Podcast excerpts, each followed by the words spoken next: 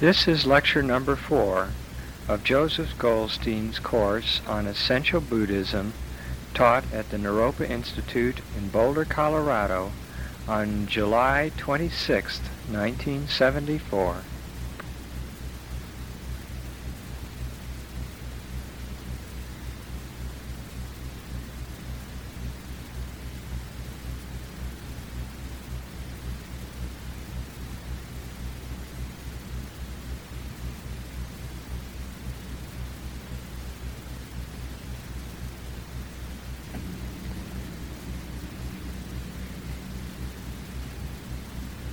It is a very rare and precious thing to have the opportunity to practice and understand the Dhamma. There are very few people in the world who are presented with this opportunity. Most people are circling around, driven by ignorance and desire, unknowingly, unmindfully, unaware of the possibility of getting off this wheel of samsara this wheel of life and death and rebirth and life and death. So to have the opportunity to, to hear and to practice the way of freedom, of liberation, is a very, very great and precious, precious opportunity that's given to us. It does not happen by accident. It's not by accident that we are all here practicing the Dhamma. Such opportunities are created, are presented because of something which in the Pali language is called parami. And parami means force of purification in the mind, force, forces of purity.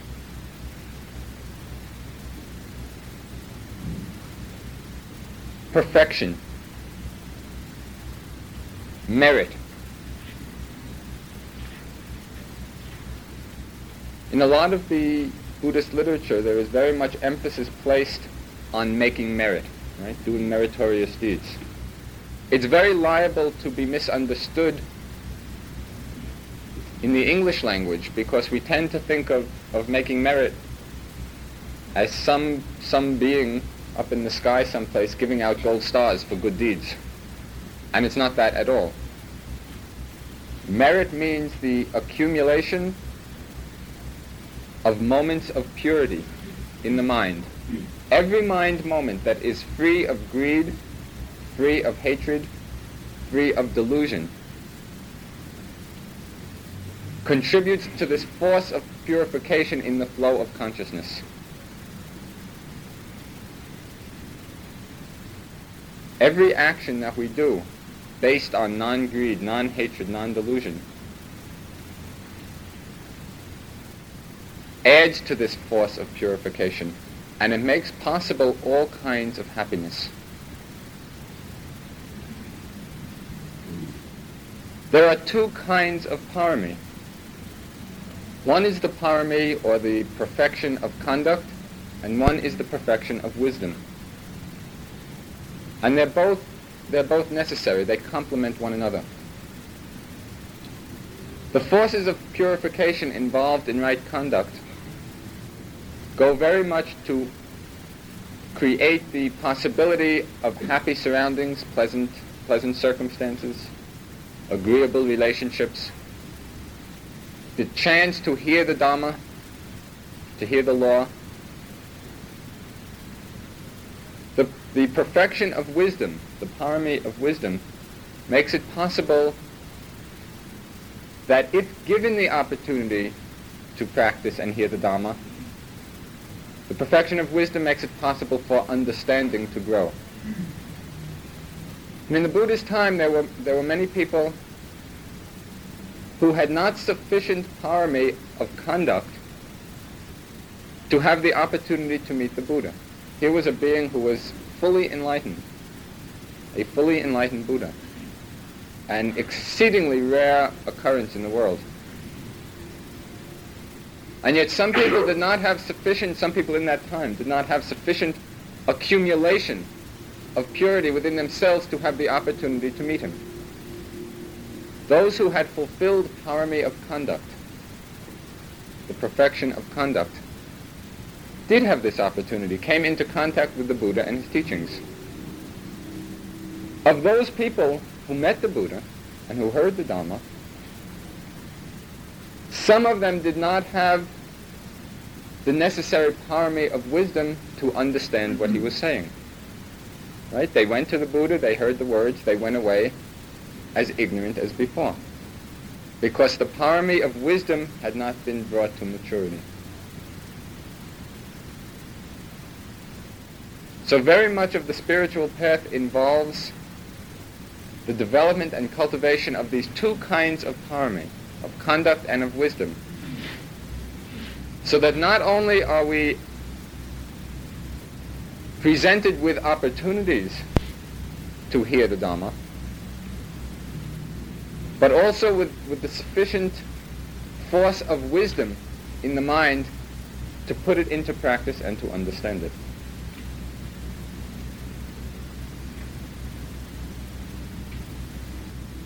Forces of purity, paramis, are the source of all happiness which comes to us, both in the worldly sense, physical, sensual pleasures and happiness, and also in the supermundane sense, the highest happiness of enlightenment, of insight, of wisdom.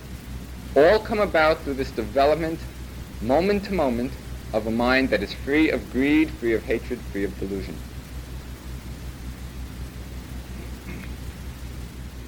There are three pillars of the Dharma. Three fields of activity in which this accumulation of parami, the cultivation of purity, can happen. The first of these fields of activity is that of generosity. Generosity, or giving, is the expression in action of the mental factor of non-greed. Non-greed means letting go, not holding on, not grasping, not clinging. Every time we share something, every time we give something, it's, it's strengthening this factor of non-greed. And it's a very powerful force.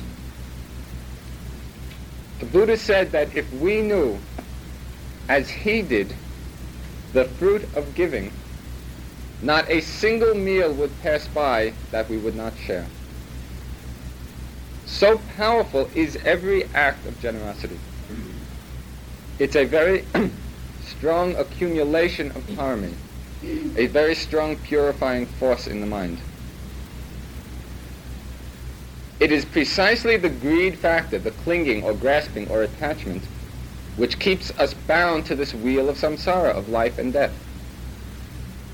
We're bound to it because of craving for it, clinging to it. And every act of giving is a weakening of that clinging, of that grasping. Every act of giving is a strengthening of the non-greed factor. So not only does the karmic result come back to us in terms of abundance and prosperity and nice surroundings, pleasant situations, but also it serves as a very strong force for liberation. Right? This accumulated force of not holding on, non-greed, non-grasping, letting go. Generosity is very much the, the basis of a harmonious and beautiful relationship with other people. Friendship with other beings is very much enhanced by the quality of generosity. A being who has cultivated giving to a high extent has many friends.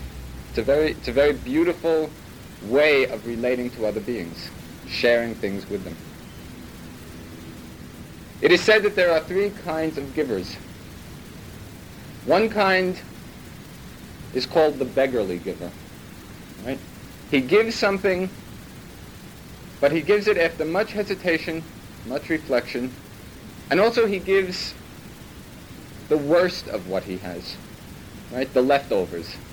Things which are left over and he is not using, that he gives away. And then after much thought, should I give it or shouldn't I? And maybe it's too much. And that kind of, that kind of reflection. That's the beggarly giver. The next kind of giver is the friendly giver. That is, giving those things of the same value which he himself uses. Giving things equal to what one uses in one's life. Giving that away. And with less hesitation, with a little more open-handedness. The kingly giver is one who gives away the best of what he has, better than what he uses for himself without any hesitation, without any, without any reflection about how much. Very open-handed, very spontaneous, very easy, very abundant giver, the kingly giver. Generosity is one of the perfections of the Buddha. It's a quality of mind which over very, very many lifetimes, the Bodhisattva, which means that being who was working towards Buddhahood, the Bodhisattva cultivated this quality of generosity until he became the supreme example of the, of the kingly giver. And there are many stories in the Jataka tales, which are tales of, of the Bodhisattva's lives before achieving Buddhahood, of his giving his life away in order to help other beings, out of compassion for other beings. One story is that he was, he was on top of a cliff someplace, and below he saw a tiger with her two cubs. And the tiger was very sick and had not much food. And the cubs were dying because the tiger could not give milk to the cubs.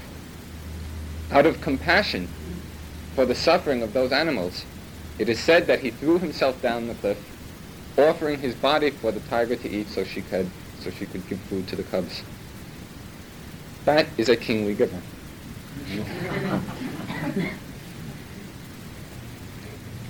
we, we can cultivate, we can cultivate this quality of generosity within ourselves so that we all become kingly givers. From wherever place we're starting now, we can practice generosity. It is not with the sense of anyone doing anything. It's not that I am giving to you and I am so good because of it. If understood properly, it is seen as the cultivation of an impersonal mental factor. That is the factor of non-greed. No one who is generous, merely the functioning of that quality of mind. And as we practice anything to become proficient in it, we can practice generosity. We may be starting out as very beggarly givers, right? Giving very, very hesitantly, and not giving very much, but we practice. Every opportunity that arises, even if it's with difficulty, we make the effort and share.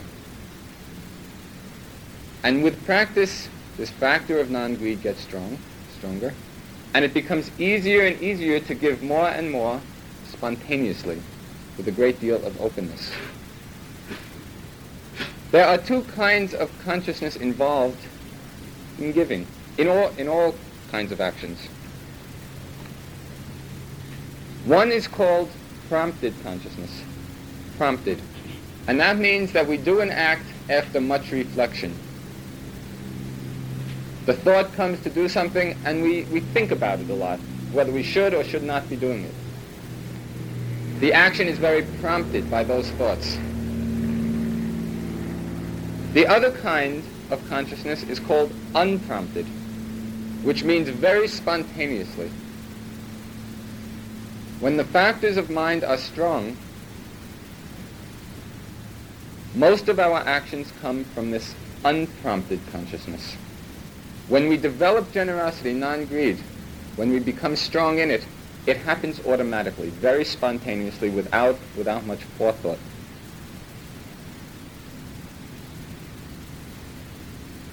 we have to cultivate it. We have to make it strong. We can all become very kingly givers. But it takes practice. Non-greed is a very beautiful factor to cultivate. It becomes the cause of very great happiness in our lives. It is a very great parami. And in fact, it is listed as the first of the perfections of the Buddha. This, this perfection of generosity. This is the first, the first pillar of the Dhamma, the first field of purifying activity. The cultivation of generosity, non-greed.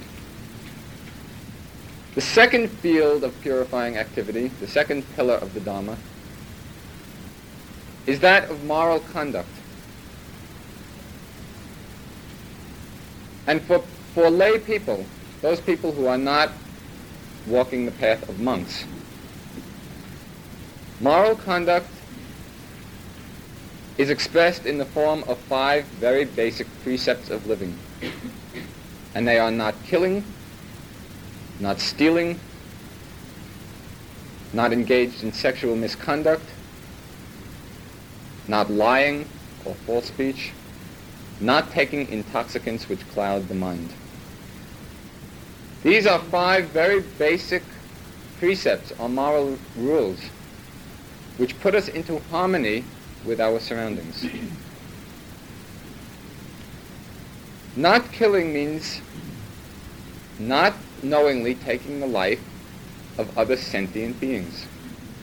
All beings are desirous of happiness want to avoid pain and suffering, want to avoid destruction. We should not be the cause of suffering or pain to any other being, to any other living being.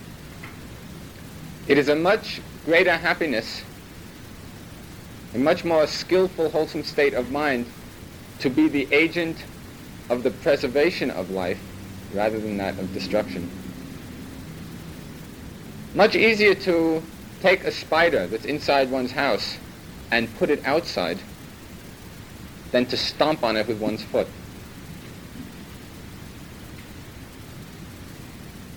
We should be very careful about restraining ourselves from killing. Right? Not stealing means not taking those things which are not given to us. Sexual misconduct is generally generally refers to adultery or committing those kinds of acts which out of greed for pleasant sensation cause suffering to other beings. We should not through our through our acts of sensuality be the cause of pain or suffering to another being. Not lying or false speech also includes not only telling the truth, but avoiding a lot of useless, frivolous talk. A lot of our lives are spent in babble. It just things come up and we say without thought, without, without considering whether it's useful or unuseful, helpful or not. Restraint of speech is very helpful in making the mind peaceful. We should not use abusive language, slander, lies. All our speech should be geared to cultivate harmony and unity and peacefulness between people. Gentle speech. We are walking on the path towards enlightenment, towards, towards light, towards freedom, towards liberation, towards clarity of mind. It is not so useful to take things which cloud the mind, which make the mind dull, which is the last precept. To avoid any kind of intoxicant which clouds the mind. That's like taking a step backwards. Okay, these are the five very basic moral precepts which we should integrate into our lives. They should not be understood as the five commandments, right? Thou shalt not do this. It's good to understand the value of following them. and, and the importance and value of the precepts is on many levels. First of all, it protects us from the creation of unwholesome karma. Mm-hmm. All of those acts involve unskillful states of mind, that is either greed or hatred or delusion, which is productive of pain and suffering. Every act that we do which is motivated by greed, hatred, or delusion, the karmic result of that act comes back to us as more pain, more suffering, more unpleasantness. So by integrating these precepts into our lives, protects us from the creation of this unwholesome karma. It makes us mindful. Somebody who has consciously taken the precepts, for example, not to kill. I take the precept not to kill. Then a mosquito lands on the arm, right? And just about to smash it, having taken the precept will be a cause of mindfulness arising just then. Right? There will be in the mind the awareness that I have resolved not to kill. And just in that moment, it acts as a guard, a protection. It very much keeps us from the accumulation of unwholesome karma. So on that level, it's very important for those people in whom mindfulness is still in the process of being developed. Right? We go through a lot of our lives not so mindful, not so aware of what we're doing. Having taken the precepts as a rule of living, acts as a great guard, a great protection. That's on one level, the value, the value of them. on another level, you will notice that any unskillful act is a down for the mind. Right? It brings us down. It's heaviness. It's, a, it's darkness. It's a cloud in the mind. It's a dragging force. And every skillful action, every restraint from unwholesome activity, is a great lightening. There's a lightness and clarity in the mind. As you begin to observe the mind engaged in various activities, you will find that it is not so pleasant to be killing things. Right? It brings us down. It's not so pleasant to be stealing. Any of those activities which are based on greed, hatred, and delusion cause a heaviness to arise in the mind. And so the taking of these moral precepts as a rule for living keeps us very light keeps the mind very open, very clear. It's a much easier way to live, not so complicated. That's the second, the second level of understanding the importance of the precepts. Not that they are commanded by some being, but because they can be understood in the way they affect our quality of life.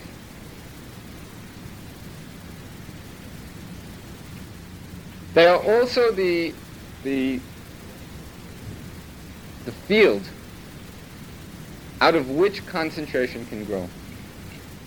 A mind which is engaged, a mind and body which is engaged in unwholesome activity, will find it impossible to concentrate the mind. Moral restraint on this very basic level is the cause of concentration to arise. Without concentration, it is very, it is very difficult to see into the nature of things. So it, it's a building. The, the foundation being moral, moral restraint, the first level being concentration, the second level being wisdom. Without, without following the precepts, we cannot concentrate. There's very poor samadhi. With poor samadhi, with a scattered mind, there cannot be insight or wisdom. Without wisdom, there can be no liberation. There can be no freedom. So this kind of understanding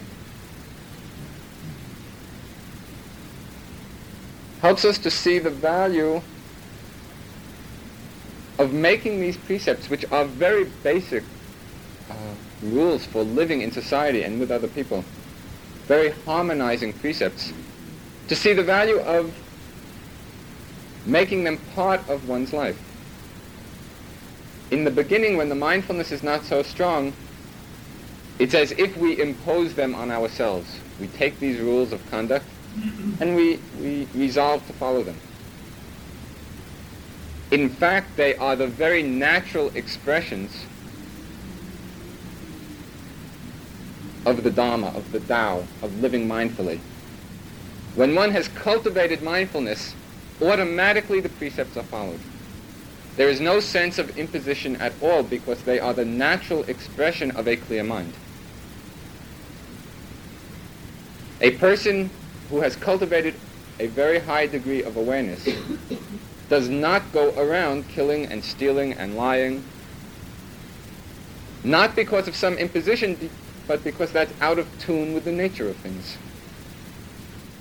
So as we progress on the path towards more and more understanding and enlightenment, we automatically become in tune with how things are happening, with the flow of phenomena. And at that point, these precepts become very natural, very effortless. In the beginning, they are a great help. Okay, that's the second field of purifying activity. Right? Generosity, moral restraint. The third field, the third pillar of the Dharma is meditation. And meditation is divided into two kinds. First, the cultivation of one-pointedness, of concentration. And that's done by giving the mind a single object and training the mind to stay on it. This kind of training in concentration makes the mind very steadfast, very steady. The example is given of a flame on a candle in a windless place. Right? It does not flicker. A concentrated mind does not flicker. It does not waver. Very steady on the object. That steadiness gives a very great strength to the mind, a very powerful force happens when we begin to concentrate our mind, when this factor of one-pointedness is developed. There cannot be the cultivation of wisdom or of insight until there is a minimal amount of samadhi, of one-pointedness of mind. The mind which is scattered, which is just flitting from object to object to object, is unable to penetrate into the nature of things, into the process. So samadhi development to a point is very necessary. The second kind of meditation, or field of purifying activity, is that of cultivating insight or wisdom. And that means seeing into the process of things, seeing how things are happening. What do we see when we develop insight into the Dharma, into the nature of things? First, we see that everything is impermanent. Everything is in flow, arising and passing away moment to moment. Consciousness, the object, all the different mental factors, the body, the mind, internally, externally, all phenomena share in this flow of impermanence. And when the mind is very clear, it sees this impermanence on a very microscopic level. Instant to instant, we are being born and dying. There is nothing to hold on to, nothing to grasp at. No place of mind, no situation of body, no, no situation outside of ourselves is to be grasped at, because it is all impermanent. The development of insight very much means experiencing this flow of impermanence within oneself so that we begin to let go, not to grasp so desperately at this mind-body phenomenon. Seeing the impermanence, experiencing it, leads to an understanding of the inherent unsatisfactoriness of it. Unsatisfactory in the sense that it is impossible of giving a lasting happiness. It cannot give a lasting happiness precisely because it is impermanent. If we think that this body is going to be the cause of our, of our permanent peace and happiness and joy, it's not seeing into the inevitable decay process that's going on within the body. And as we begin to get old and diseased and, and decay and die, for people with a strong attachment to the body, there's going to be great suffering.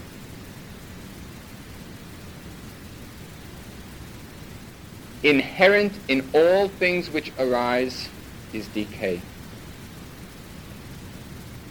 All the elements of matter, all the elements of mind, all are arising and decaying. Nothing to hold on to, nothing to grasp at. The third thing that is seen very clearly with the development of insight, of awareness, is that in all these, all this flow of phenomena, there is no such thing as an I, a self, a me or mine. It is all impersonal phenomena flowing on. Empty phenomena. Empty of self. There is no one entity behind it all which is experiencing it. The experiencer, the knower, is itself part of the process. Knowing is going on. The objects are going on. No one behind the process. As insight is cultivated through, through the practice of mindfulness, just being aware of what's happening moment to moment, without clinging, without condemning, without identifying with it. So then all these three characteristics of existence become revealed. We experience them very deeply.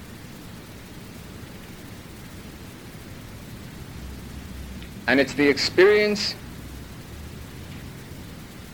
of impermanence, of unsatisfactoriness, of non-self.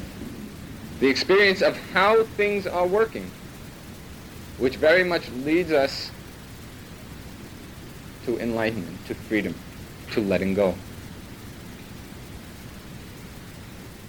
These are the three fields of purifying activity, generosity, moral restraint, and meditation. These are the paramis which have to be cultivated, the forces of purity, moment to moment. All of these three fields of activity very much involve the cultivation of mind moments which are free of greed, not clinging, free of hatred, which is non-condemning, free of delusion, which is being aware in the moment, being mindful of the object. And every mind moment free of greed, hatred, and delusion adds to the accumulated force of purity within this flow of consciousness.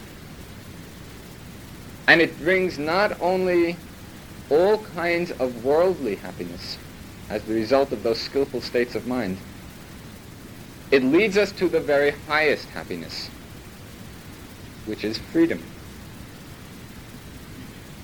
It's peace, enlightenment.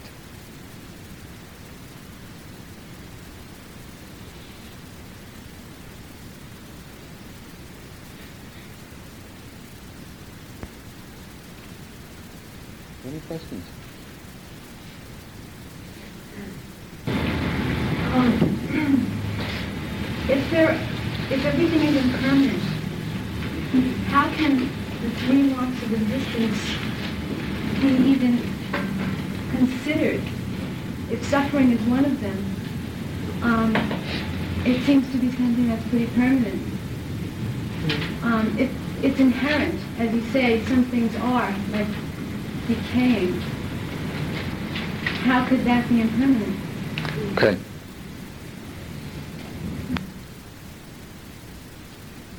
The description of the process are concepts. Concepts are permanent. That is to say, I was a man yesterday, and I'm a man today, and I'll be a man tomorrow. The concept of man stays the same. Okay? All concepts share in this share in this permanence. The reality underlying them are part of the flow, right? The reality causing the concept to arise is all impermanent. All those things which, which are the condition for the concept of man to arise, the elements of mind and body, they themselves are impermanent. Right? The word suffering is a concept. Right? Suffering existed yesterday, it exists today, it will exist tomorrow. It's a concept which points to a certain experience. Right? The experience is one of things arising and passing away with a certain unsatisfactory nature. But the experience is free of the word. Right? The experience is free of the concept. We only use the words to point to that kind of understanding. But you see that everything that it's pointing to is also arising and passing away. Right? There's no one who's, who is suffering. There is suffering without a sufferer. Right? Acting without an actor. Doing without a doer. There are processes going on. As we experience the process level of things, all these characteristics, not necessarily thoughts about them, but the experience of their nature become revealed.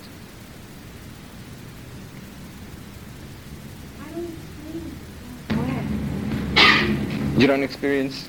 I don't, I don't experience it falling away. What falling away? With, um, just one of the marks, the suffering. It comes, it goes, then it comes and then it goes. And there's a permanence in that, in, in the transience of it. It never leaves. Even if it leaves for five minutes, it comes back. The, the experience of the unsatisfactoriness is present in every moment because that's one of the marks of existence. But every moment, consciousness and object are arising and passing away, right, with, with its uh, inherent qualities. At the next moment, it's a new moment of consciousness and object and, and mental factors. Nothing is carried over, right? There's no element of them which is the same, although they share the same characteristics. The end of suffering, the Buddha said he, he teaches one thing only. Suffering and the cessation of suffering. Right? Nirvana is the end of that process. Right? The end of suffering, the end of pain. That's very valuable. If you are, if you are experiencing suffering in every moment, that's very good. It brings a lot of detachment, you know, a lot of letting go.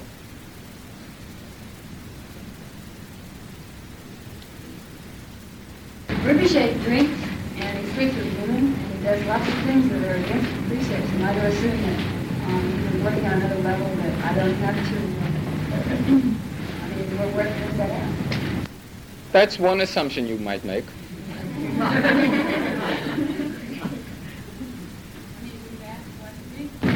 Sometimes he gets between answers, sometimes he says, examine your purity, sometimes says, I don't know.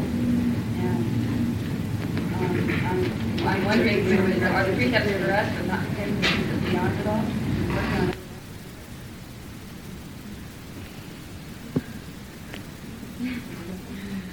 on. I don't know. You know, one rule at, which serves as a general guideline for all of our actions and the understanding of the place of the precepts very much involves the state of mind, the quality of mind, the mental factors involved in an action. Any mind which is motivated to action by greed, which is, which is desire, right, clinging, or hatred, which is aversion or condemning, or delusion, which means not knowing, regardless of whom it is, who it is. Right?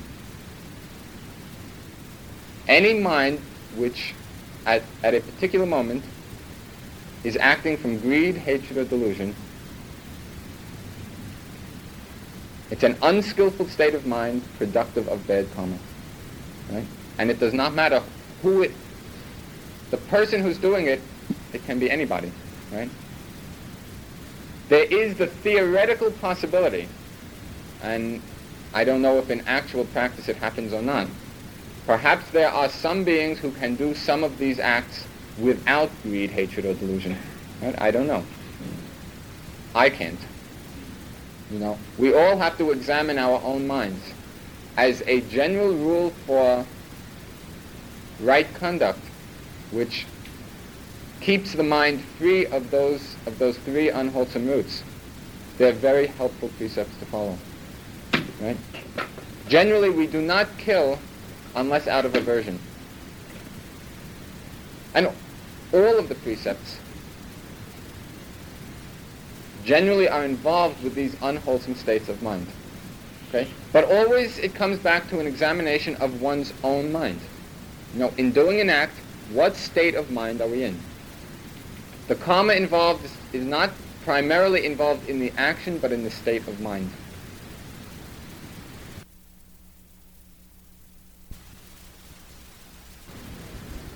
Answer to that question is really it depends upon his state of mind when doing all these actions, and I certainly don't know what it is.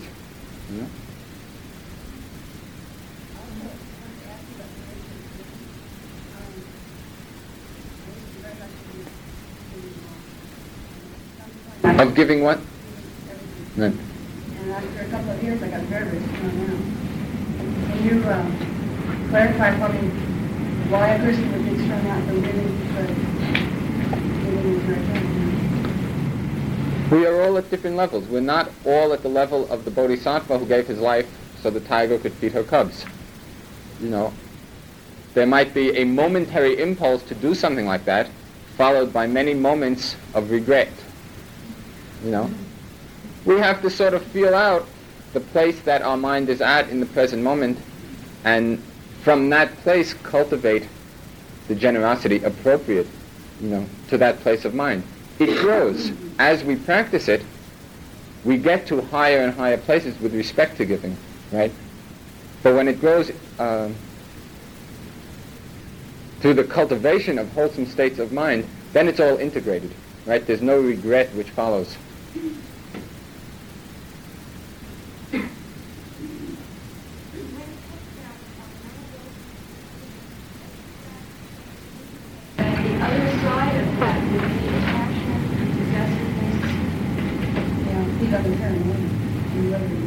Not at all. You can have, in fact, the only way to have a very beautiful, easy, loving relationship is when it is free of possessiveness and attachment.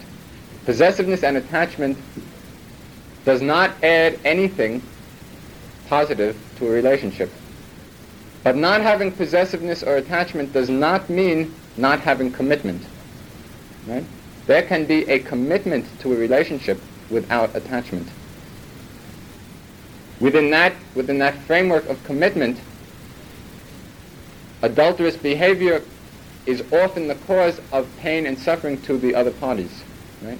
And so we, we should refrain from that action which is the cause of pain. It does not, it does not involve clinging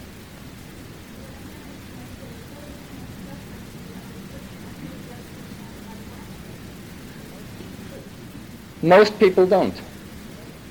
You know, if we all had our acts together, we wouldn't be here. so given that fact, we should minimize the suffering we cause. You know, it's very easy to, to do an unskillful state of act and say, well, if the other person were enlightened, he wouldn't be suffering. I don't think that's such a useful reflection.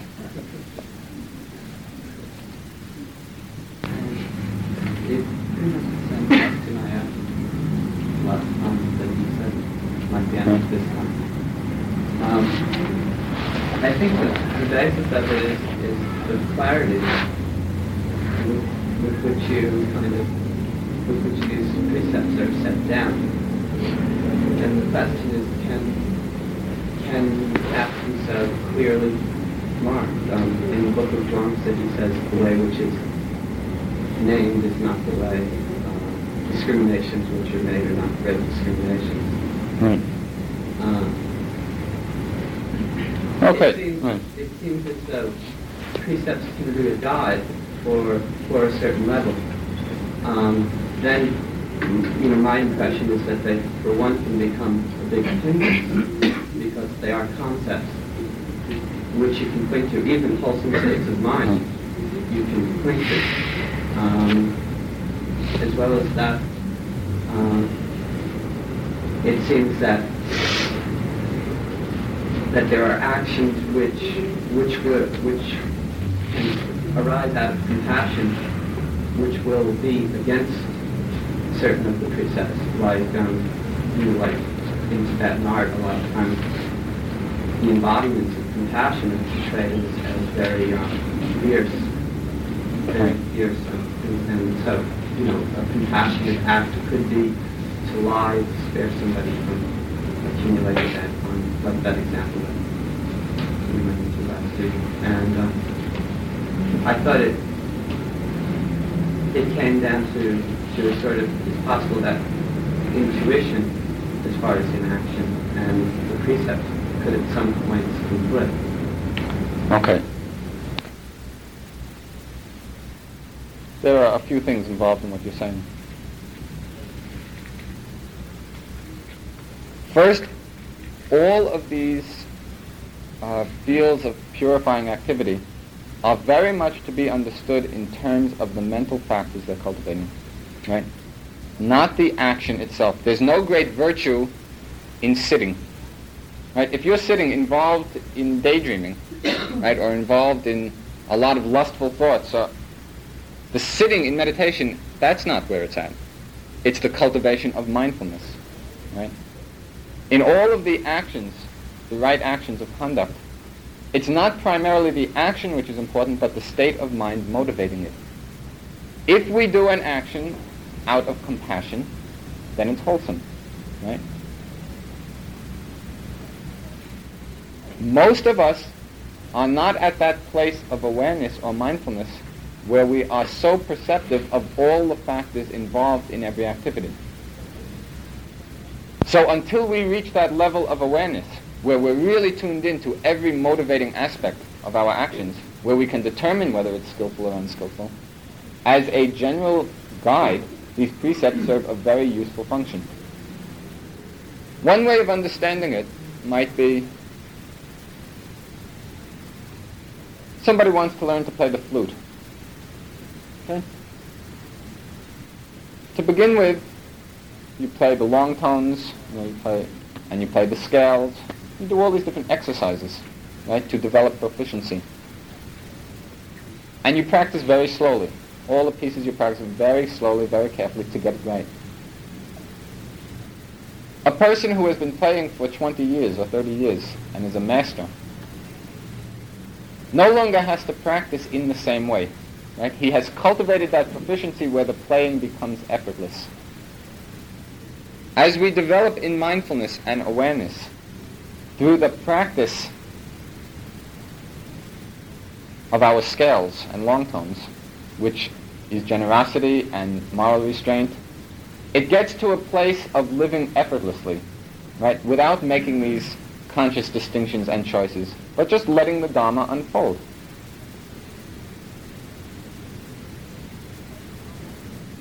The kind of harmonious conduct which is described or expressed in the precepts at first seems like an imposition, but in fact is just a very natural expression of how an enlightened being acts. That is, with always, always having skillful states of mind. Automatically there is non-greed, non-hatred, non-delusion. Another way of understanding the relative value of these three different kinds of harmony is to understand the force of purity involved in each. In the act of giving, the purity, the force of purification depends upon three things. Depends on the purity of the giver, the purity of the gift, and the purity of the receiver. And for that reason, a person who gave a rightly acquired gift to the Buddha acquired a tremendous force of purity through that act of giving because of the Buddha's transcendent virtue, right? An overwhelming, an overwhelming uh, quality of purity in the Buddha's mind. Very powerful to have had the opportunity to give something to the Buddha. Buddha said that it is less purifying, less meritorious to have given a gift to the Buddha and the whole order of monks, it is less meritorious than to have cultivated a thought of loving kindness for even a moment. One moment of loving thought is more purifying than giving a gift to a fully enlightened Buddha and the whole order of monks. Many times more forceful than that. More purifying is to experience the impermanence of phenomena for one single instant. To see how things are arising and passing away, moment to moment. One instant of experiencing impermanence on that level. Many more times purifying than developing a thought of loving kindness, which in turn is many more times purifying than having given a gift to the Buddha. If we understand the the power of insight, of wisdom, in that it leads to liberation. Right? You give a gift to the Buddha and you're reborn in heaven for a hundred thousand lifetimes. Right? Very powerful, but again, you're, you're still on the wheel, still liable to, to unhappiness and suffering. Likewise, you develop thoughts of loving kindness. It's very beautiful, very powerful, still involved with the concept of being, of person. The insight into impermanence is that which frees us from the whole conceptual level. It frees us from this wheel. If one is being mindful, it's interesting. One monk once came to the Buddha. You know, for the, for the Sangha, the, the order of monks, there's a whole list of rules you have to follow. You know, 200 and some odd major rules and I don't know how many minor rules. And one monk came to the Buddha and he said he just can't make it. He can't even remember the rules, much less, much less follow them. So the Buddha said, can you remember one rule? Right? And the monk said he thought he could. the Buddha said, be mindful. Right? Everything else comes out of that awareness. If you're mindful, automatically there is right action. Right? Without, without that kind of discrimination the laying out of these, of the precepts and of the need for generosity are an aid to people who have not yet cultivated the ability to stay mindful, you know, all the time. So it's a help. As the mindfulness, as the awareness grows, it all follows naturally. There's no, there's no sense of discrimination or of concept. It's just the result of living awarely, with awareness. I don't know if any of that answers your question. It answers some. of the I also wanted to ask about. Oh, yes. Just if I find some confusion in, we're trying to develop kingly giving. There would seem to me to be some confusion between that and Rinpoche's teachings of, of being very secure in the world and the physical reality that we exist in we have an obligation to to keep ourselves together. And so rather than give everything away and thus end up a beggar type creature. And right. the other thing is of giving, of giving without any judgment. It's one thing to give to a to some woman in some poverty country with a baby at her breast who obviously is in need. And another thing to give to a spare changer on the University Avenue who I can judge. You know, he's got an obligation to get shit together. Okay. First question. The cultivation of kingly giving does not necessarily mean that we go out and give everything away. It means giving with a very great openness, right? Appropriate to the situation. We have a certain responsibility to ourselves to keep things together so that we can cultivate the practice, cultivate the factors of enlightenment even more. Right? The, the level of giving will, will very much depend upon the particular evolution of mind. So there should not be an image of how I should be giving, right? And trying to live up to that when that's not the place we're at now. It's merely in the present moment, taking every opportunity to cultivate the factor, right? the factor of non-greed, when the situation is appropriate. It's very simple. It's not, it's not complicated. Right? It's just when the opportunity arises to give, we should give. Let it unfold by itself. Right? When it gets to the point in your mind when you're ready to fling yourself over a cliff to feed the tigers, at that point you will. It will all unfold naturally, right, depending upon our own individual evolution of mind. It's one of the things my teacher, the essence of his teaching, which I must have heard a million times, is to be simple and easy about things. To take things very simply and very easily, not to complicate things. With that attitude of mind, of simplicity and ease, you know that it's a good thing to give, so the opportunity presents itself, you give. Right? The whole Dharma unfolds from, from the very place we're at now to the highest enlightenment. We just have to take things in this easy way as they, as they arise. So in practice, there's no difficulty. Right? As far as discrimination between who you give to and, and who you don't,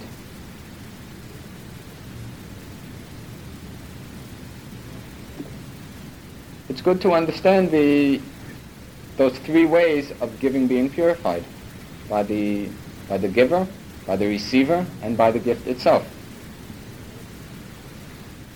It's always good to give, right? Because it's always the non-greed factor.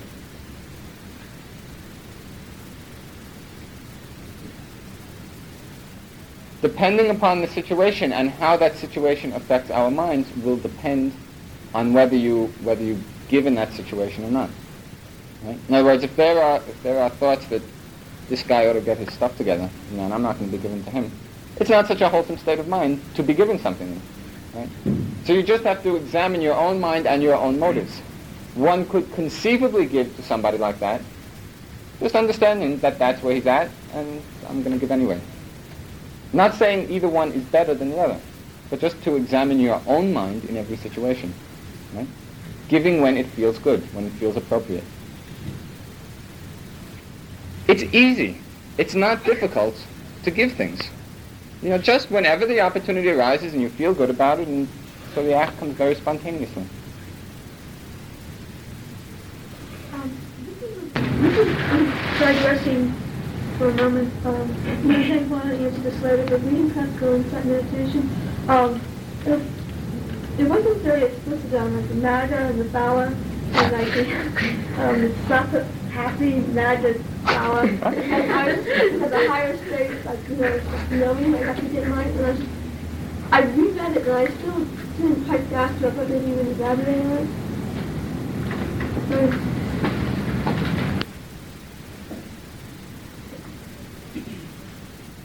Okay, those words refer to the experience of nirvana. Right? Maggaphala. Uh,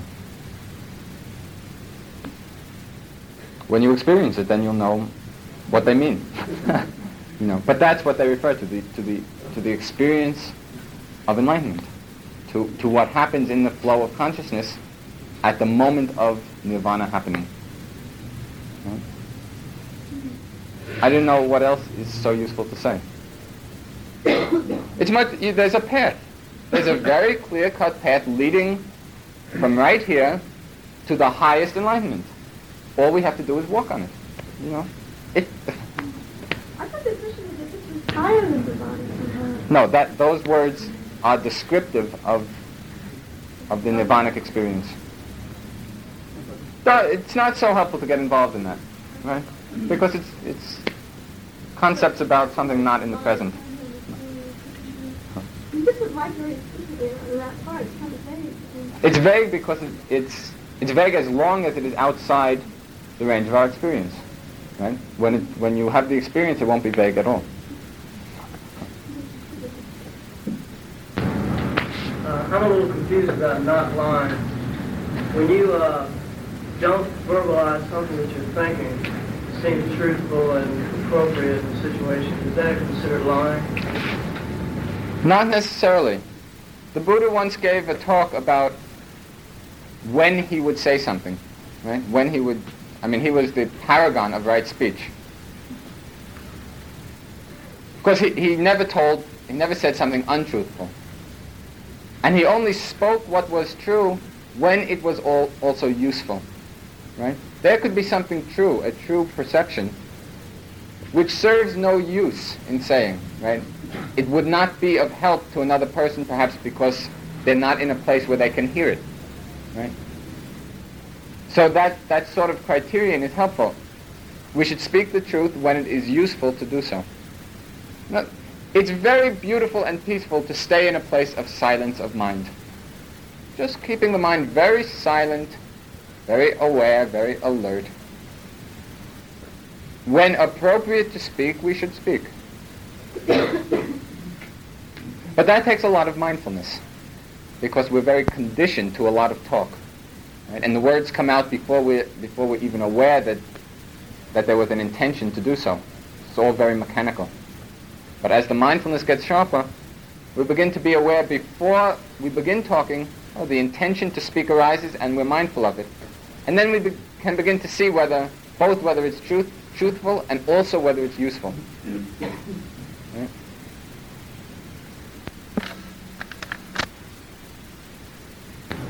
Um, a couple of weeks ago, you were talking about our relationship with our parents and how it's a fulfillment of the Dharma to try to show our parents the way. But we were talking about like the nature of giving and the purity of giving, if there's just like my, like my parents live in Denver and they wonder what I'm you know what I'm doing, and I try to explain it to them, but there's just like there's just no way. Okay. There are many ways of communicating. Speech perhaps not being the best, right? There's a lot of giving going on when we're with people being in a certain way, right? If you're with your parents or with any other people and you are very cooled out, right? Very non-judgmental, very accepting, very full of non-greed, non-hatred, non-delusion, you don't have to say a thing right? The, the vibes are there, and they create a certain space. It seems like they can, in a way, they start to pick up on it, but as soon as they ask me about it and I start to express to them what's going on, it just loses. Right. It takes a long time. You know, people, we're going to get into it later on, the clinging to views, clinging to opinions. A lot of people are very, are very much attached to their own way of looking at things. And as soon as you say something which somewhat threatens it, it becomes, they become very defensive. Right? So the way is not to threaten. Just to be how you are, letting, letting the Dharma unfold. Right? A peaceful mind has its effect on its surroundings. It takes time and it takes patient, patience and a lot of love. Right? You will see, I, many of us who, who were in India and then came back and living at home for a while went through exactly the same experience and saw the slow evolution of, of mind of the people we were living with. You know? But it's not to expect that you say some profound words and immediately your parents are enlightened. Know, it doesn't happen like that usually. Right, right. But there is this responsibility to stay very, to be living the Dharma with them, right? The effect will be there.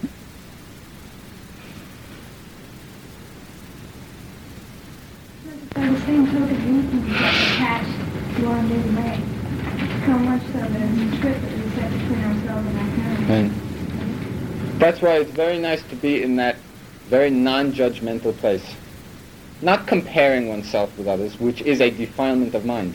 This comparison. Oh, I'm so good now and I understand and they don't know anything. That's not so skillful. It's just to be very open, very receptive, very, very accepting, right? And in that place of non-threatening, then all the defenses begin to come down. Right? And, and there's a real possible for communication. And very much of this threatening defensive mechanism revolves about the concept of I, of self. Right? As long as you are trying to do anything to enlighten any other being, there's this thrust of the self, and immediately a barrier is set up. Acceptance and openness of mind comes when there's no, there's no idea of anyone there. And there is no one there in the first place. It's only an idea, only a concept.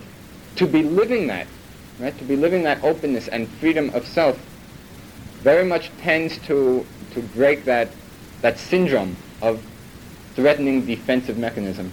Right? You, you just are and open, and then the barriers begin to come down. Right, right. It takes a lot of practice and a lot of skill to find the appropriate words to use. Right? Everybody can be touched. In fact, one of the one of the very great virtues of the Buddha was that he knew exactly what to say to each person. He knew just which words which would tap the seed of enlightenment within them. We are not the Buddha. You know, we make a lot of mistakes with our choice of words. But with mindfulness, with awareness of the situation, more and more skill grows. Right? You begin to feel intuitively the kinds of words that can be heard. The words are not important. They're just pointing to a certain place. So any words which are helpful are good. And it just is getting into tune with what a person can hear. It's practice, you know. In general terms, are, are we more mindful or less mindful when we're stoned? For those who might not have heard the question, are we more mindful or less mindful when we're stoned? It very, very much depends on the individual person and the particular experience of that time. There is no rule at all. Some people go into clouds of delusion, right? Completely deluded. Some people may achieve some great clarity. And for the same person, it might differ from time to time. Which is why, as a, as a systematic program of development, it's not the most reliable. Right? not to say that for some people at some time it might not be a help. Right? We have to be very observant of what's going on in our own mind so that we don't deceive ourselves. Right? Well, Rinpoche says about that, especially with uh, grass, he says that specifically uh, Westerners tend to uh, conceptualize too much with it when they, when they smoke grass. So consequently, you know, that's what we're trying to cut through, all our concepts, and, and grass, says, freezes the concept, and that's... I would say it depends very much on the person. I know some people who have gotten, they're both, they're just both things happening, and it, there's no way of knowing through the experience of anyone else, because how it affects our own mind is going to be different. So we just have to be very, very observant, right?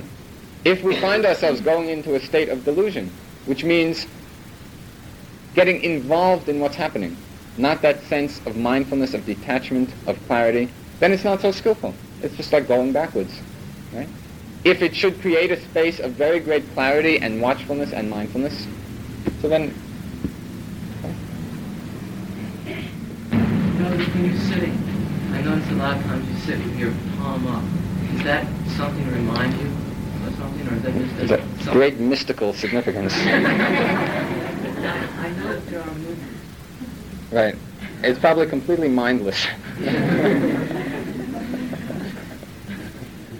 Enlightenment can happen in any posture. It does not depend upon any state at all. But aren't certain Things bring about certain factors. You can cultivate mindfulness on on position of body. And one of the Zen techniques is very much to make the posture of the body the object of mindfulness. Right? It's not the posture which is important, but the mindfulness. So Okay? But that's a means to like a metaphor to remind you No. that they can work on. It's an, it's an object on which to cultivate awareness. You can cultivate mindfulness on the body posture, on sensations in the body, on thoughts, on ideas, on seeing, on hearing. The objects are not what's important. It's the quality of awareness. And the different techniques of enlightenment, of, of developing insight, just have taken various classes of objects and emphasize those. So in Zen, the emphasis is on mindfulness of, of posture.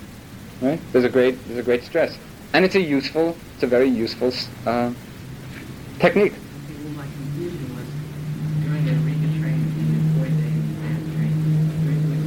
Postures, like there were pictures of the Buddha like like this, and like this, and like this, and like this, different things. And for each position, one was like a position of equanimity and truthfulness.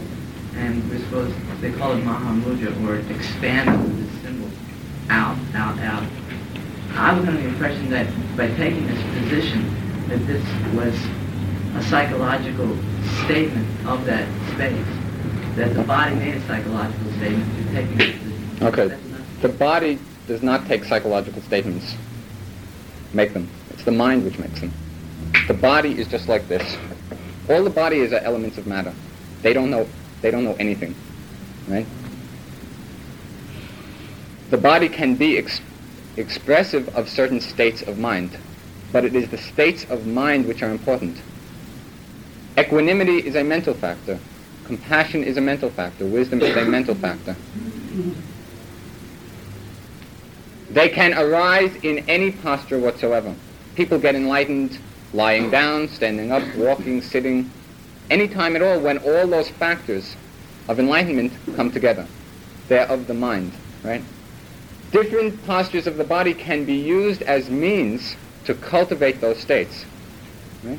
They're not the only means. They're, they're one way to, to develop awareness or mindfulness or equanimity, right? By giving the, the mind a certain object, namely a certain position of the body. It doesn't make any statement that the mind is other than this, set up a dichotomy, in fact that this is the mind. No, this is not the mind. This, there's two, two processes going on simultaneously and inseparably. And that is the process of knowing and the object. Mind and body are interrelated, but two distinguishable processes. Right? The body are the elements of matter, the earth, air, fire, water. There's no knowing faculty in, in matter. Knowing faculty is of the mind, and it's immaterial. The mind is not a certain place you can point to, the mind is here or here. It's immaterial. The two processes of mind and matter, knowing and object, are happening just simultaneously.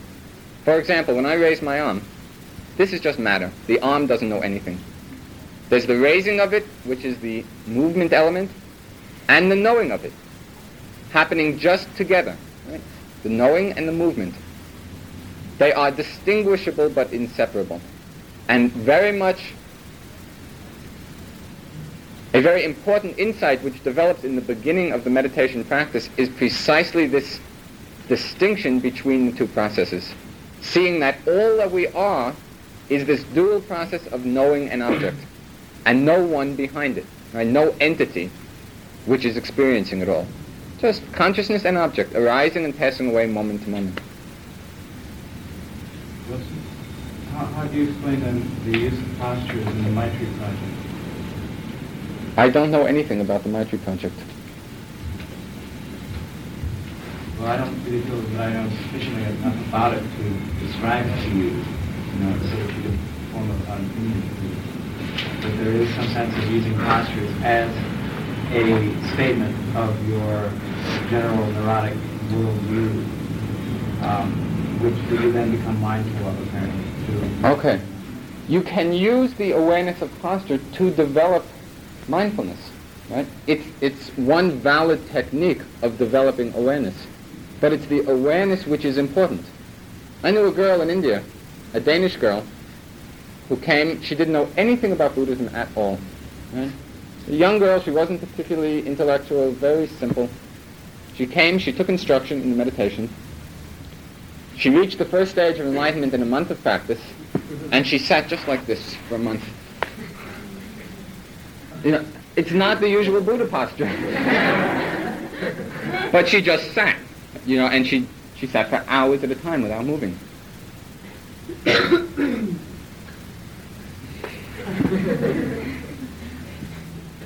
I think that all of the techniques involved in expanding consciousness should be understood as different means of cultivating certain states of mind. right? And they are all valid. You can cultivate mindfulness on any object whatsoever. Using the body is a good technique. Right? It works to, to use the body as a vehicle for developing awareness. Right? It should be understood that it's the awareness which is important. And it's precisely because people cling to the object that they use for the development of mindfulness that all this kind of sectarian difference arises. Oh, I sitting posture and you have to sit with your back straight and like this, or, or you have to be watching the breathing, or you have to be watching your thoughts, or have to be watching sensations, and that misses the point completely. Right? They're all means to a certain balance of mind. Okay, last question. I experienced myself and the pure awareness behind it, the great flashes in my body, particularly the. And Could you say that again, please? I experienced myself, ego, and very rarely flashes what's behind me, in my body. I feel it coming up in line with purpose over here. And that, in that way, it seems like the one is interlocking, and that one sort of flows with the other. And I don't see how you can make some trouble doing it. It's not a dualism in the sense that they are not separable. You cannot separate them. But what's happening in the body is the flow of certain material elements. What you're feeling in the body is some kind of flow of sensation. That the awareness is one thing. The, the, the sensations going on are another thing. They're two different processes. Hap- Pardon? Emotions are mental. They cause a certain state in the body to arise. In other words, the, the state of mind affects the state of the body and vice versa. They are related. They are working in harmony. They are inseparable. They are distinguishable processes. Right? You know, as I have said very many times, you don't have to believe anything at all. The whole nature of the Dharma, and one of the things that's chanted about, about the quality of the Dharma is to come and see. Right? Come and see and, and be very observant, be very watchful of what's going on, and all these things will reveal themselves. Right? You'll, be, you'll begin to develop insight into the nature of mind, body, whatever it is, right? Without having any preconception about, about how it should be. I think we should do that for a while.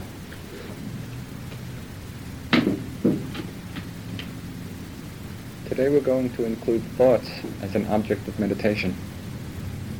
And that is done by becoming aware of the fact that we are thinking, not getting involved in the content of the thought, not getting caught up in a train of association, but as soon as a thought arises, to make a mental note, thinking, thinking, thinking, to observe the thinking process, watching it arise and pass away, not getting involved in it, and then to go back to the breathing. So we start with the in-out or the rising and falling, being aware of the sitting posture in the gap between the out-breath and the next in-breath, being aware of whatever sensations become predominant in the object, in the body. And then when the mind begins to think, as soon as we're aware of it, to make the mental note of thinking, thinking, thinking, as a way of reminding ourselves that that's what's happening in the moment. And then to go back to the breathing, to the primary object. Not to judge the thought, not to condemn it or cling to it or identify with it. The thought is thinking itself. There is no one behind it. Just to observe that fact of process and then to go back to the breathing. Okay, we'll sit for about half an hour. I remind you that anybody who would like to discuss either their meditation practice or questions of Dhamma individually, Sharon has office hours on Tuesday and Thursday between 2 and 4 in the afternoon, and Wednesday morning between 10 and 11.30. And that's upstairs in this building, room 316. Also, those of you who do not get uh, a copy of this, which is the, the Sutra of the Third Patriarch, the Third Chan Patriarch in China. It's a very beautiful text. In fact, the whole Dhamma is contained in here. So those of you who did not get one uh, can take one. They're very beautiful. But only take one if you don't have one, because this is all that's left.